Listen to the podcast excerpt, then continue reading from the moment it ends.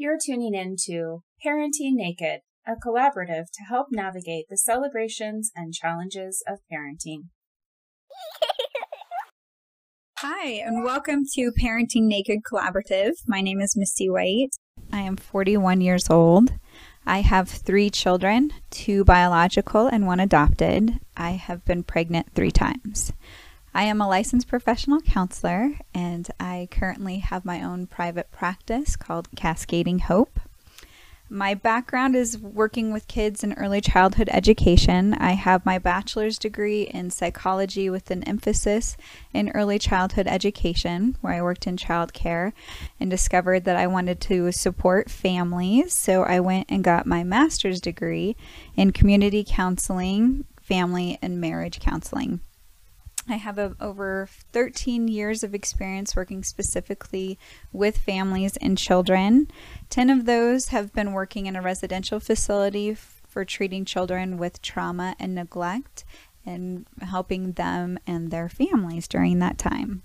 Hi, my name is Gretchen Levy. I'm 40 years old. I have 2 young daughters. I've had 3 pregnancies. In my professional life, I'm a licensed clinical social worker. I work with children and families. I started in child advocacy, and I went on to get my master's with work with families, and I got an interpersonal trauma certificate. So most of my work has been focused around helping people work through issues related to adverse life experiences. I've been doing that for about 15 years, and currently I'm in an integrated care model at a pediatric office. I'm Danon Moore, age 42. I have 2 teenage boys.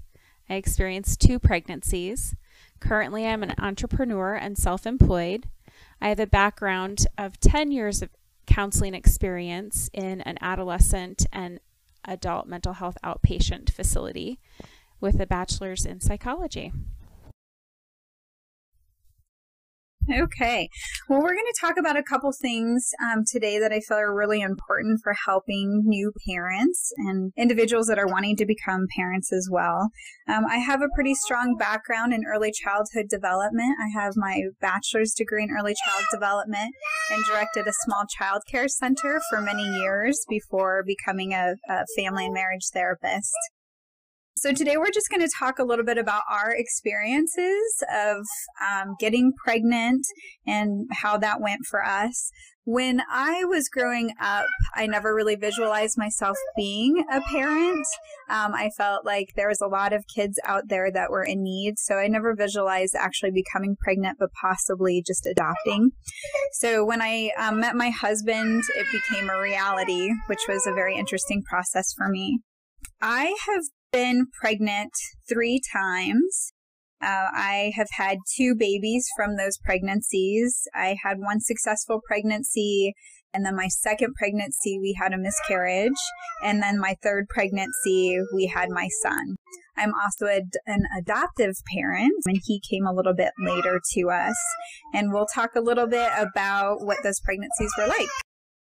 So this is Danon speaking. I have had 2 pregnancies, kind of going back to the process of planning and thinking about being pregnant and having children. When I was younger, I never imagined myself being a mother, and then meeting my husband and kind of falling in love and seeing that this union could really, I guess, grow 2 successful children. It just was a really great opportunity, and I wanted to take it while we could. But we had 2 pregnancies. They were both successful. For me, I was very fortunate to, not have to experience trauma or difficult pregnancies. We're going to get into raising those kids later, but it was a pretty easy process for me.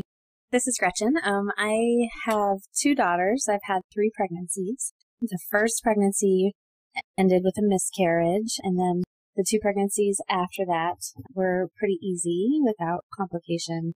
And now I have a 4-year-old and a 19-month-old. I think I always thought I would be a parent. I think, like a lot of women, like the plan I had for my life was supposed to occur much earlier than it actually ended up occurring. So I thought I would have kids by the time I was 30. I didn't actually even get married until I was 34.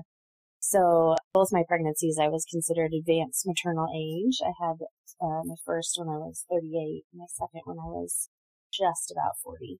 So yeah, it just went a little differently than planned, but wouldn't trade it for the world. It's been a positive experience overall, challenging but equally rewarding. This is Misty. Gretchen, I love that you talk about starting a family a little bit later, because I think that's happening quite a bit right now. I didn't start until I was a little bit later or older as well. I got married when I was 29. We didn't have our first kiddo until I was around 31. So I think a lot of us are starting a little bit later. And I like your terminology better than geriatric pregnancies. I think a lot of women find offense to that. I'm noticing that on a lot of forums of feeling like, you know, it's pretty insulting to be called a geriatric pregnancy. It would be nice if we could help reframe that terminology so it felt a little bit more supportive. Yes, and destigmatize it. Yeah, 100%. So I wanted to go into just a little bit about our first pregnancies, because I think it's really important. For me, the reason why I wanted to start this Parenting Naked Collaborative was because first I had to wrap my head around being pregnant, when for so many years I tried hard to not become pregnant. I watched my sister, who was 16, get pregnant. I was 14 at the time. I was in the delivery room with her, and that whole process freaked me out to the point where I thought I am never going to be a teen pregnant person.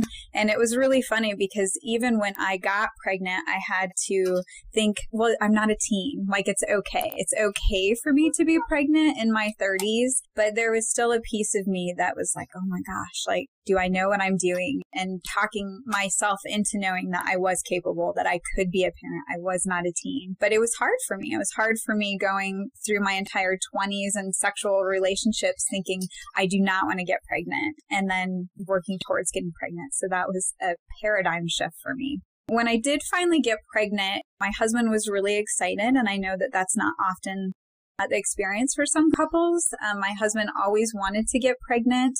And so he really convinced me that I wanted it too, which was an interesting time.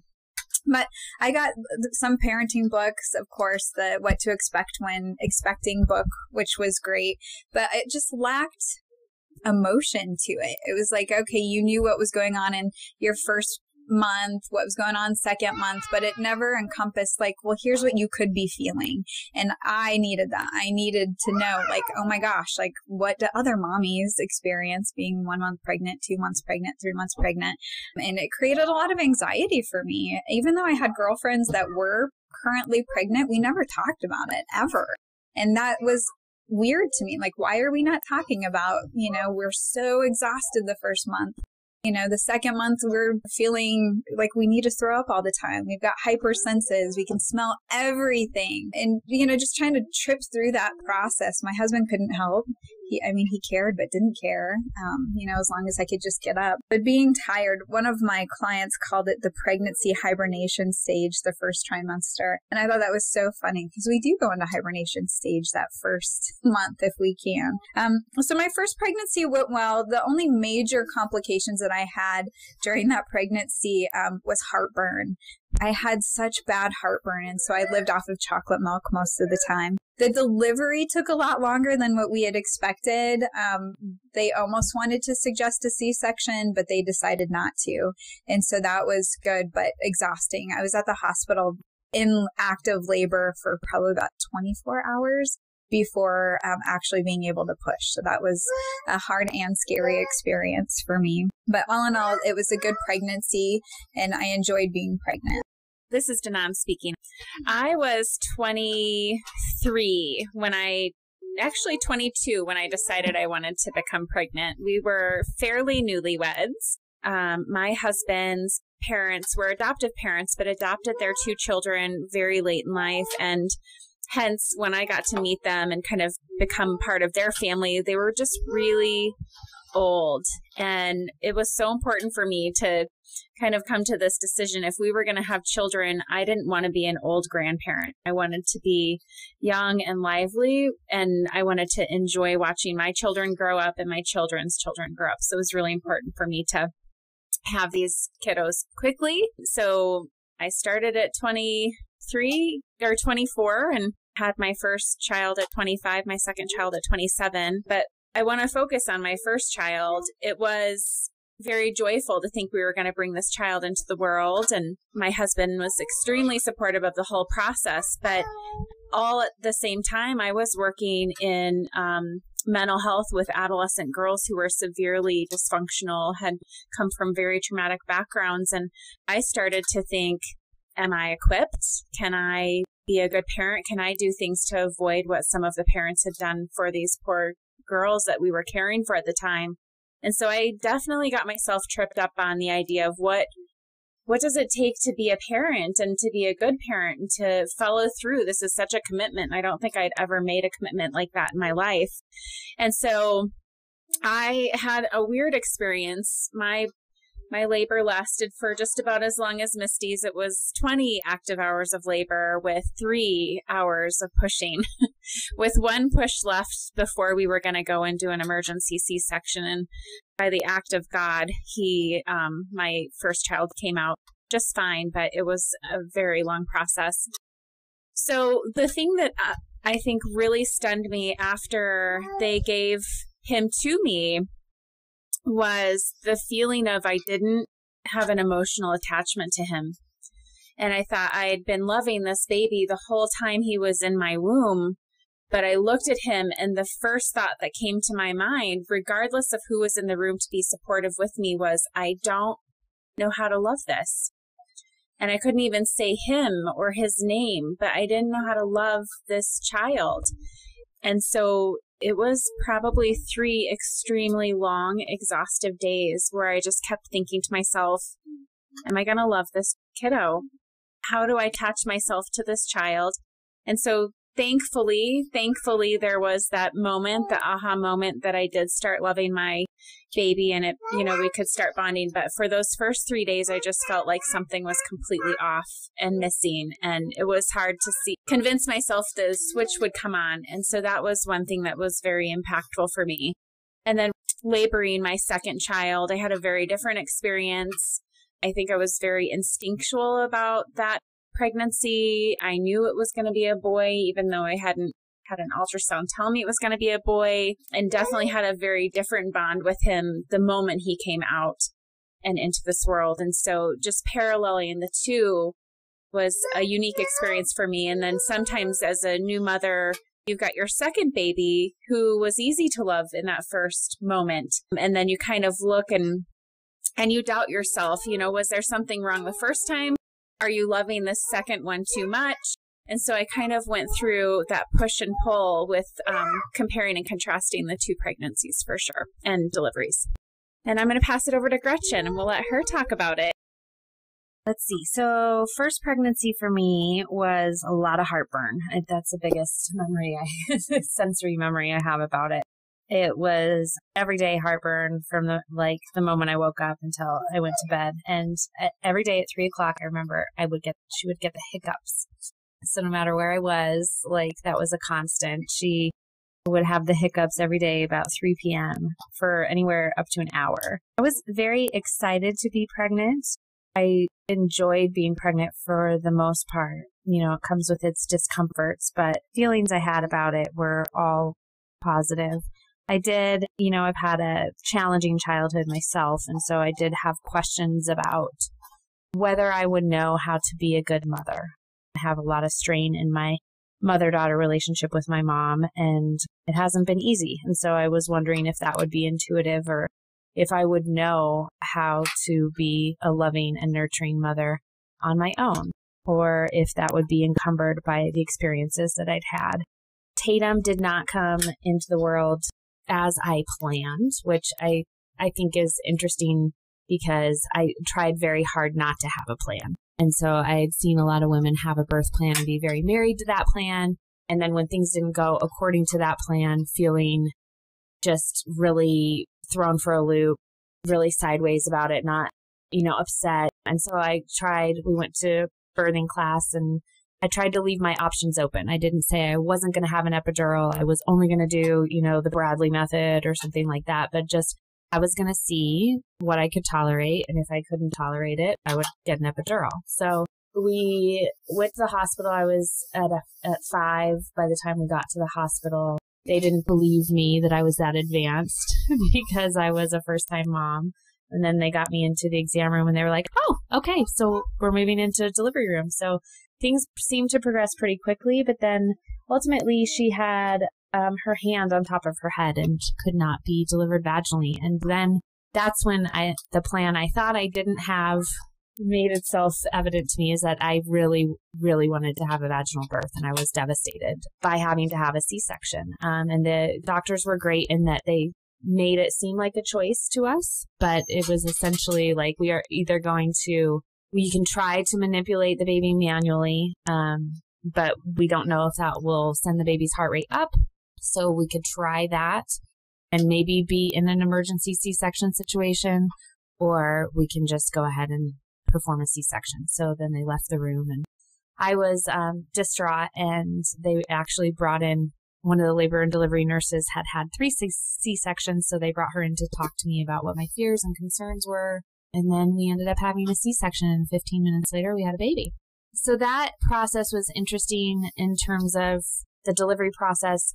I feel like I felt like my body failed me, and I had a lot of guilt and like sorrow around the fact that I had the C-section. And that was compounded by a doctor that was a partner of my OB's. My OB didn't actually deliver either of my babies, as it turns out, but the partner came into the room the next day and he said, well, so you had a C-section, and so that means if you have another baby, you'll probably have another. And, you know, just sometimes not all women's anatomy is designed for this. And I wanted to choke him. I was so angry. I was already so conflicted and upset about what had happened and the way things had to transpire. And for him to say that was really just like turning the knife in the wound. So needless to say, I requested that I never interacted with that doctor again from that practice after that interaction. But anyway, all's well that ends well. I had a beautiful, healthy baby, and she was really, really great, continues to be. And there she is. And that's my story. Okay, so now we're going to switch gears a little bit. We're going to talk about breastfeeding versus formula feeding, because I know that this is a hot topic for a lot of people. I think it's a hot topic for tons of different reasons. I think sometimes people feel like they have to breastfeed, and sometimes their bodies aren't able to produce milk, and there's a lot of shame around that. I think there's women out there who don't want to breastfeed because it does take a toll on your body, and it changes the whole construct of breasts and your ideology around what breasts are there for. And then I think there's a lot of heated discussions around formula and what is the best for baby. And, you know, for me, I feel like I land pretty much in the middle of that. I think for women that are unable to breastfeed, that it's important to have formula. We've got to feed and nourish our babies. And I think for some women, they think that breastfeeding is the best way, and for some women, formula is also the best for them. When I found out that I was pregnant, my husband and I were not financially in a great place. We both had student loans. I was working for a nonprofit organization and was barely making $50,000 a year. My husband was finishing up his internship, and so money was definitely a concern for us. And so one of the reasons why we decided to breastfeed was definitely financial. And then the other piece was just, I knew a lot about attachment with kiddos and felt like it was something that I wanted to provide for my kids if I could. And I was nervous about it. I had heard a lot of tales of it being really painful.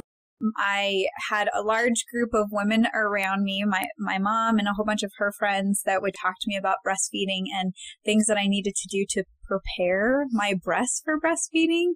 Like, you know, getting a washcloth and rubbing them up against my nipples, or using a file to file down my nipples. Like all of these horrible, I know everyone's cringing, all of these things that they're like, you need to prepare your breasts for. And I was like, I'm not doing that. I'm not doing that. So when I was probably about 6 months pregnant, I took a breastfeeding course at the local hospital.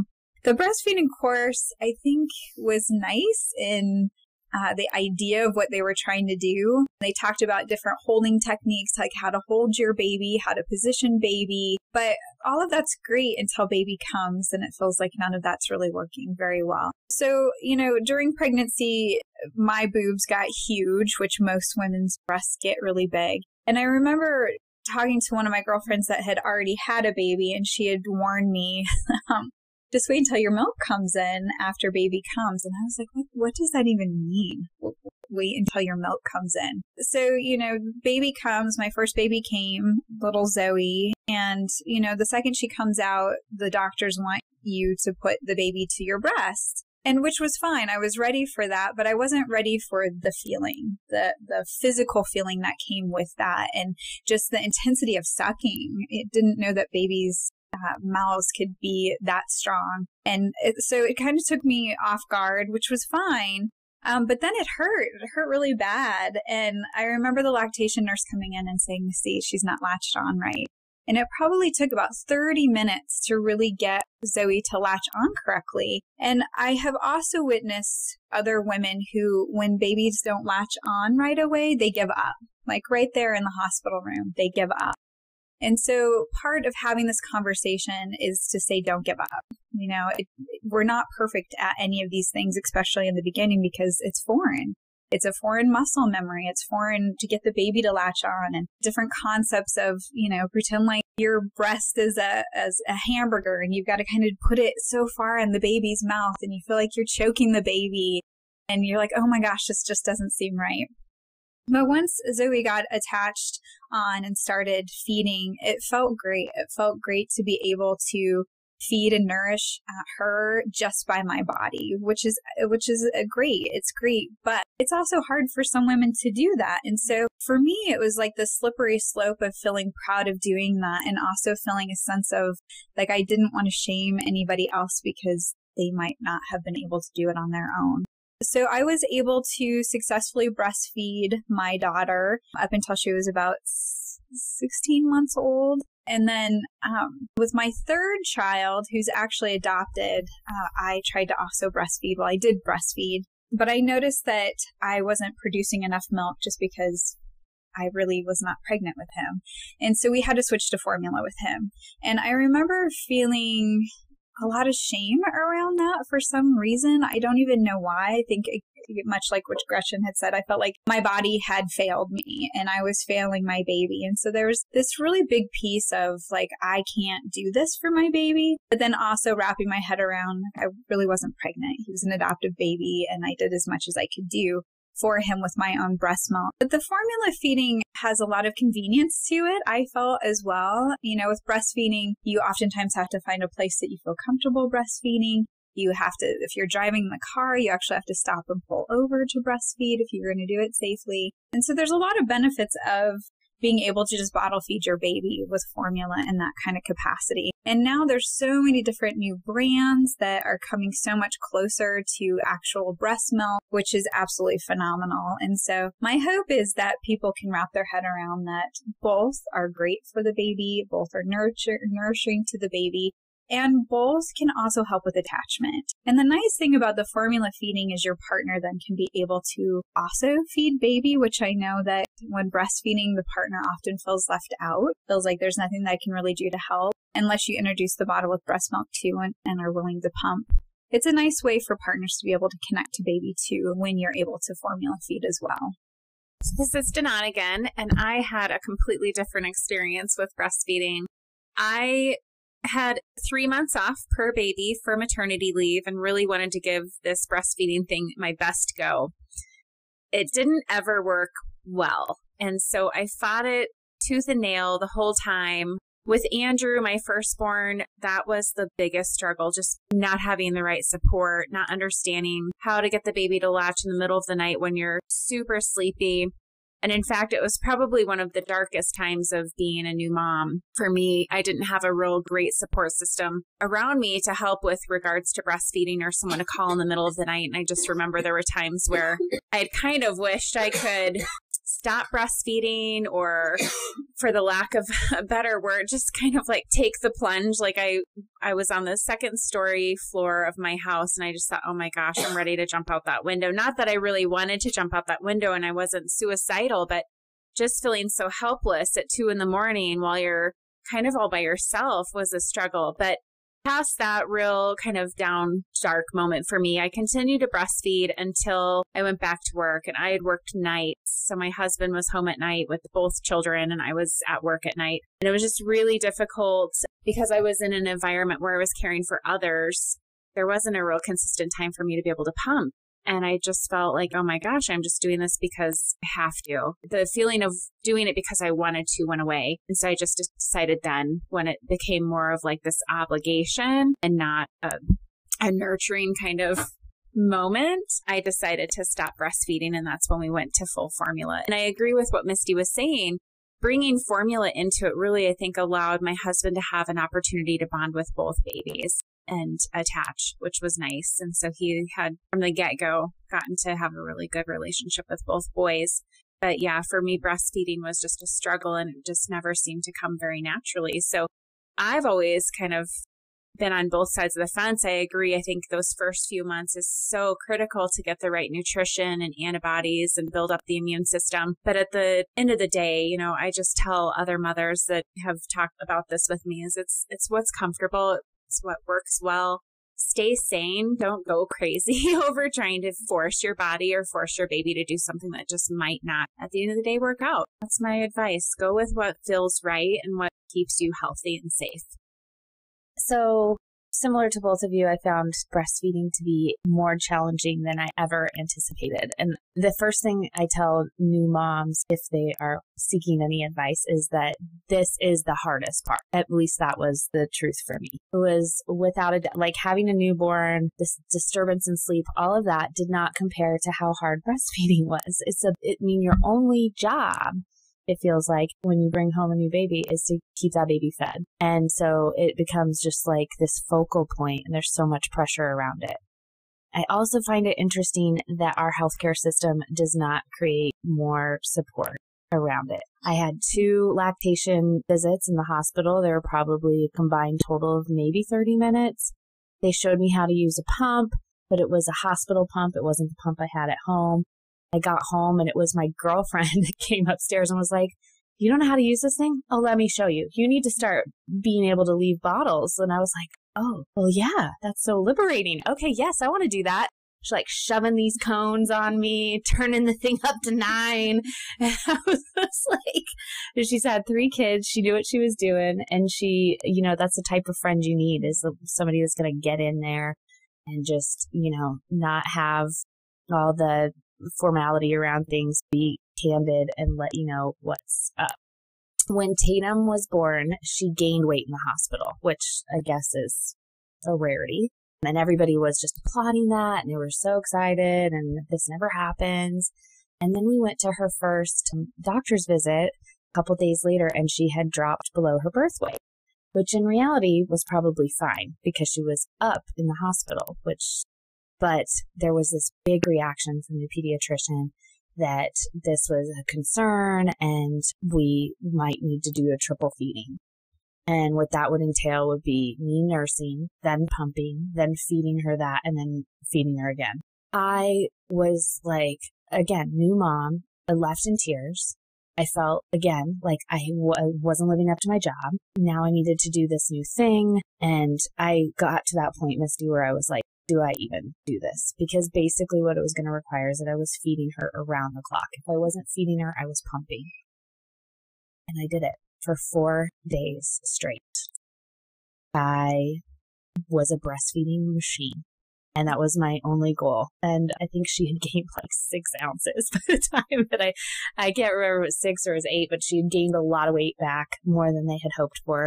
But it was, I mean, I virtually didn't sleep for 4 days. So yes, I can relate to all the pressure that is put around breastfeeding.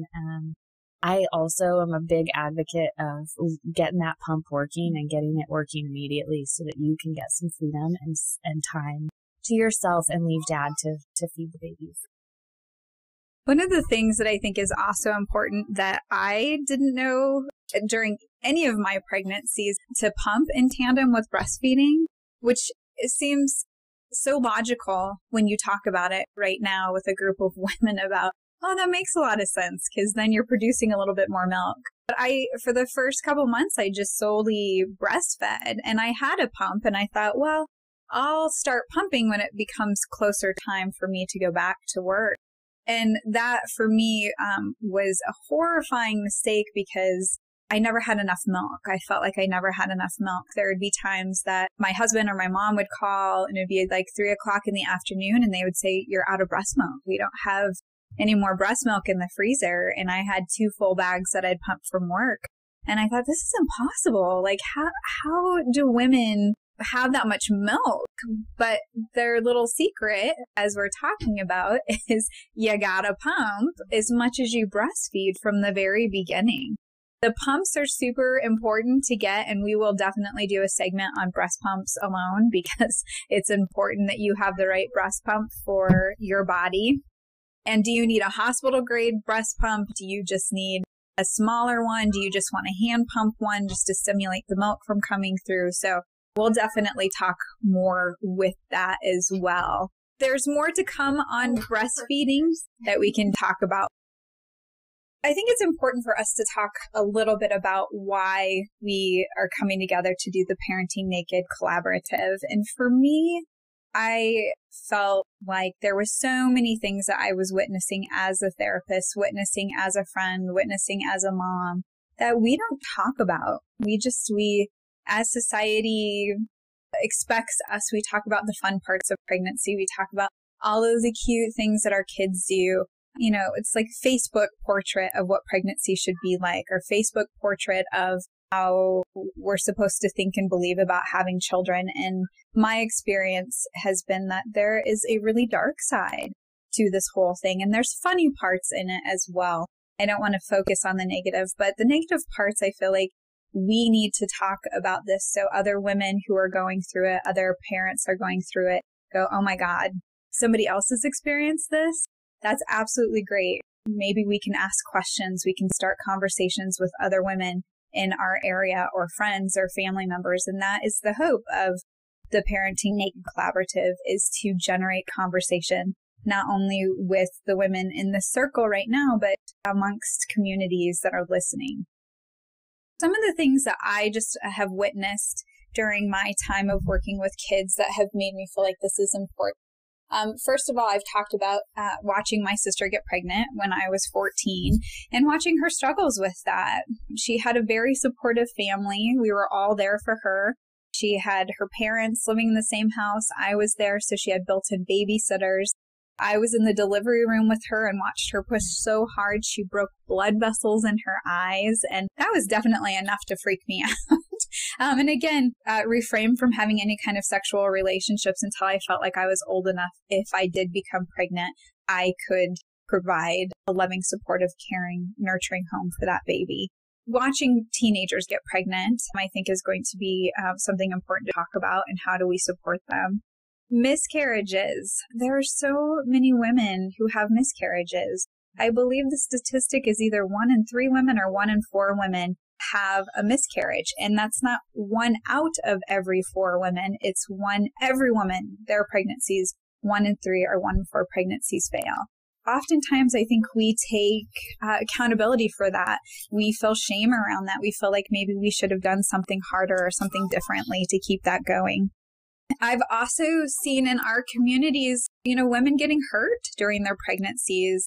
Statistically, males hurt their partners more often when they're pregnant, and women get murdered, babies get murdered. And so I think talking about how stressful this is for men as well, our partners as well, and providing support around this is a scary thing. Our lives are changing, but we don't need to go to that kind of extreme. So we'll talk a little bit about that. Infertility. We see infertility quite a bit. I went to school with 5 women, and 2 of the 5 of us weren't able to have children. And I wonder how often that's happening and what's the cause of that. And, you know, how do we support women who are doing IVF and other things to help them get pregnant? Moms leaving. There's a lot more happening these days where women feel like they don't want to be moms after they get pregnant, and they are leaving. And dads are becoming the single parents, and vice versa. So talking about that, why do people leave when baby comes, and how do we support the parent who did stick around and being there for them and what to expect. I had a guy friend who we were hanging out in our mid-20s, and one day he showed up with a baby in tow. And I said, "Are you babysitting?" And he said, "No, my ex-girlfriend knocked on my door 2 days ago and said, 'Here's your baby,' and left." He had nothing. He had no time to prepare. He had nothing.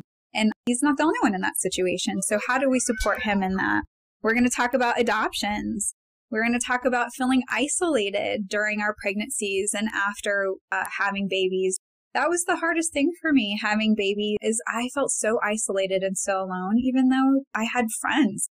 I felt like they needed to reach out to me, so I never reached out to them. And so I created some of that and talking about how do we reach out? How do we reach out to people without feeling like they don't like me enough or they don't care about me enough? Because that's what was swimming in my head was, gosh, if my friends really cared about me, they would reach out to me. And really, I think in honesty, they weren't reaching out because they were giving me privacy.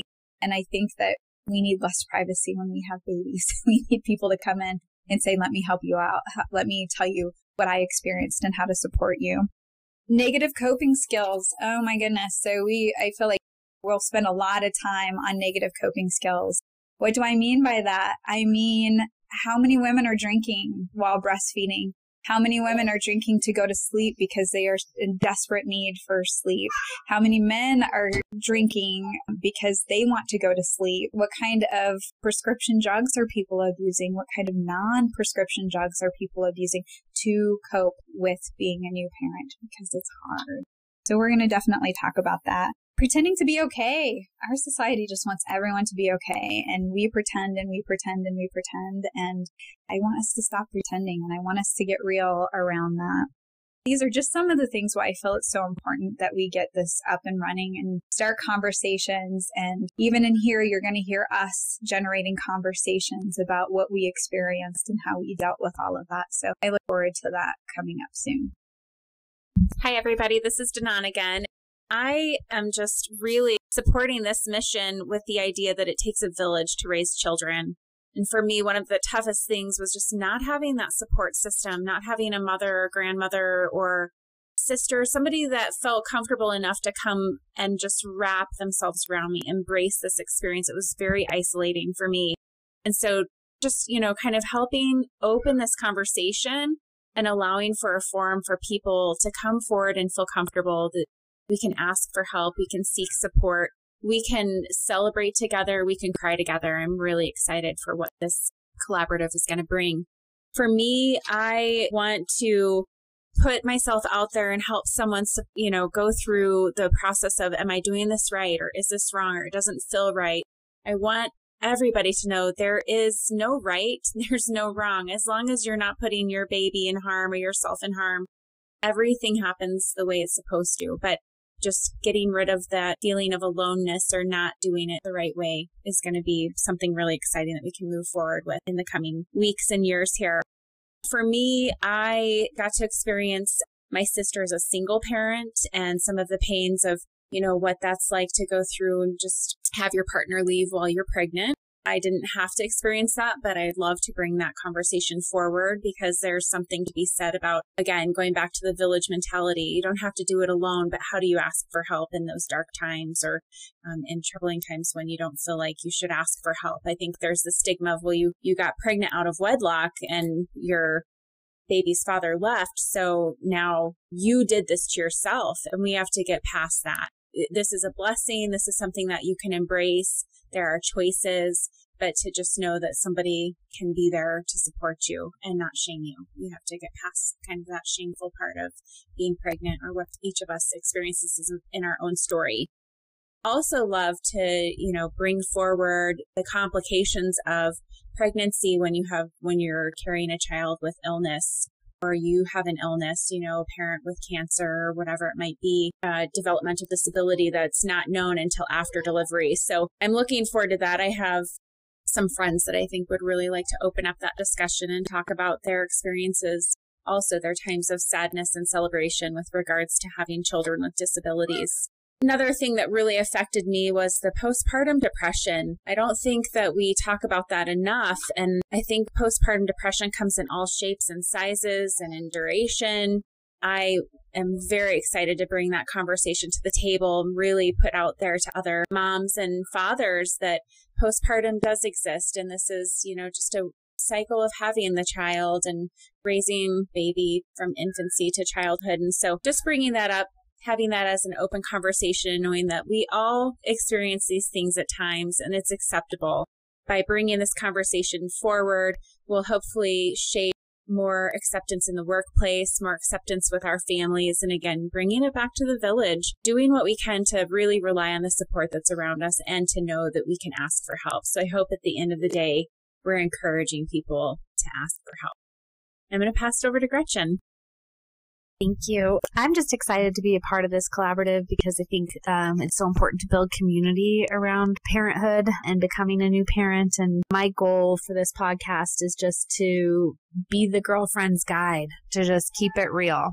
I think too often we sanitize a lot about pregnancy and child rearing. And it's my goal is to dispel the glow mom myth, you know, the glow mom that we see on Instagram, Facebook, or blogs that is just presenting their very best self and making it look really easy. And the truth is it's not easy.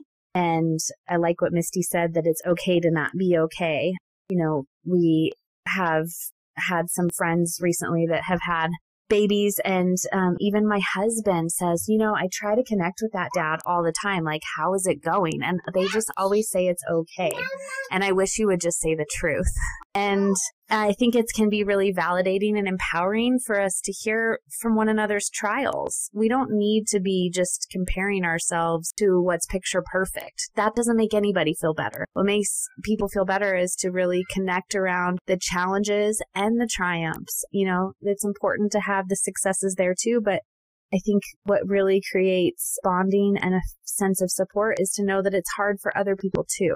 I also struggled with postpartum depression. I think I'm still recovering from that a little. My daughter's now 19 months, but I don't think I'm totally out of the woods. Having a second child was a lot harder than I thought it would be. Again, to go back to myths, people told me, well, you're already doing it, so it's really not that big of a deal when you have another one. That was such a lie. And I think the people that told me that knew they were lying. They were just trying to make me feel better about what I was about to embark on. And the truth is, it's not easier.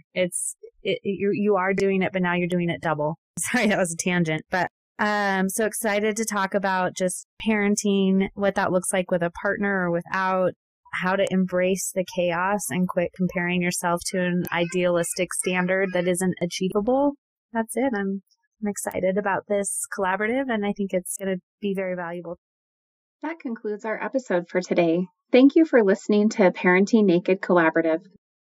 To learn more about Parenting Naked Collaborative, visit us on the web at www.parentingnaked.com or follow us on Facebook at Parenting Naked. Thanks so much and have a great day.